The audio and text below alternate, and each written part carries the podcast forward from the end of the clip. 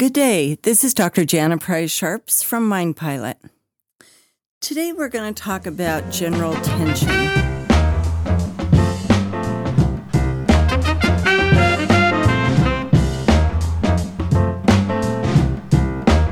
What does that look like? What causes it? And a few things that you can do to begin to reduce it. So, if you're used to running hot with lots of adrenaline and cortisol, you may not even notice, even if your system cools down a little bit, you may still have tension going on. How would you know that? Well, you may not be sleeping well. You may be tossing and turning a lot. Everything may irritate you. Uh, your neck and shoulders may be stiff your back may be stiff, even if you don't have injuries in those places. A lot of times people will hold tension in shoulders or neck or somewhere in the back. Some people hold tension in their stomach. You know, so one of the things you can do is begin to really pay attention to your body. And a lot of times your body is going to tell you if you have tension going on.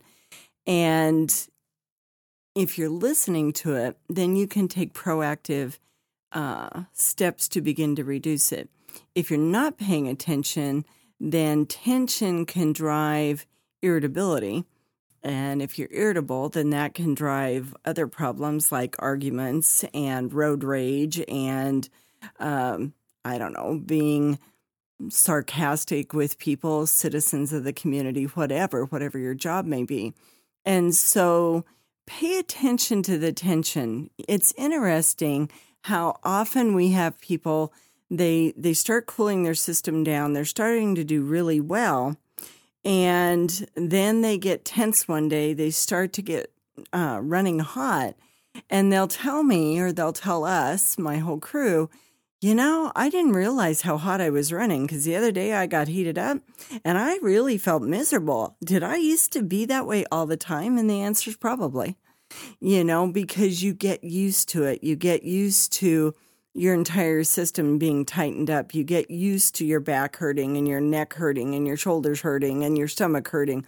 You get used to being irritable and raging all the time. So, tension often is a precursor to the very full fight or flight response where you're really angry or really aggressive or really assertive.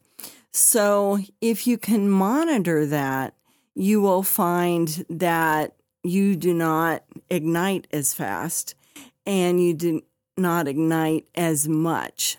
So, on your days off, do you find that everything irritates you? Do you find everything that your significant other or your kids are saying to you are irritating you?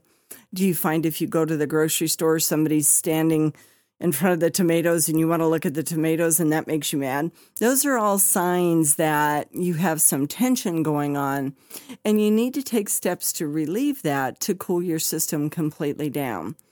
Um, I have spoken a lot about comedy uh, on this podcast. I just find it so useful for folks.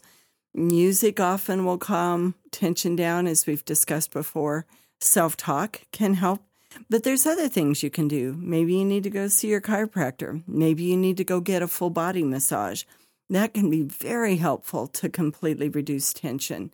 Uh, you can go take a walk and put something happy on, you know, your phone or whatever you're listening to.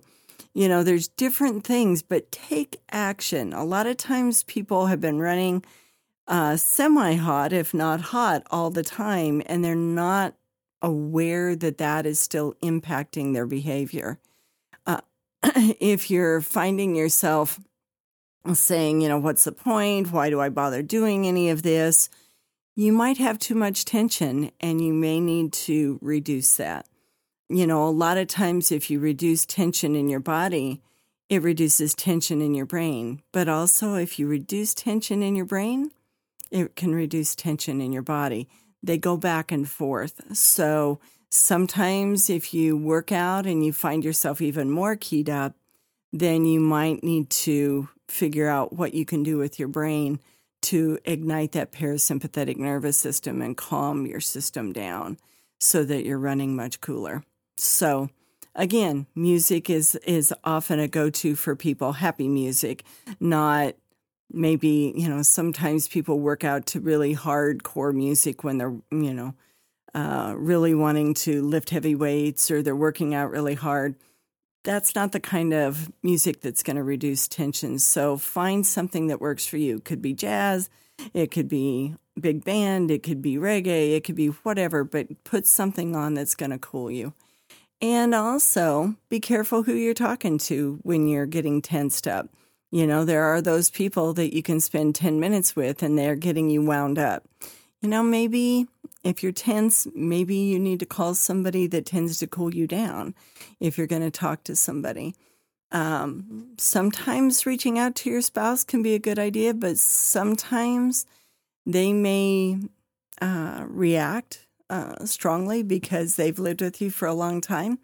And so you might want to call somebody that's going to help you cool down. If your spouse is that person, awesome. If they're not, then pick somebody who is. Figure out what cools you all the way down. I have some people that go deep sea fishing. I got other people that go hiking. Some people go take a bicycle ride. Some people do work in the shop, you know, and making wood uh, wood designs and um, playing with with woodworking. I have other people that like to cook, and that's what they do, or they like to sew. You know, whatever it is that you like to do. If you don't have anything, you need to start de- developing it and just keeping your system run cooler. You know, I've said this before, but I'm going to mention it again. Almost all the major medical centers, the research hospitals, are saying the same thing, including the Mayo Clinic. Most very serious diseases come from inflammation.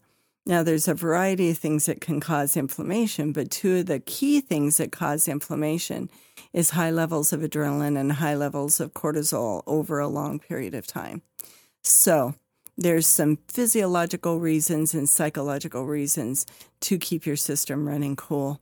Be aware of what your body's telling you and then take action. You know, if you're a first responder and you're working long hours or you're a veteran and you have a lot of tension, you really might consider those massages every couple of weeks, once a month, whatever. Get your muscles relaxed and it will kick in your parasympathetic nervous system and your body will just decompress. Figure out how to decompress. Make sure that you're staying on top of that. Your body will thank you, and so will your brain. You have the right to be happy, and you, right, you have the right to have a good life. This is Dr. Jana Price Sharps from Mind Pilot. Don't forget to subscribe.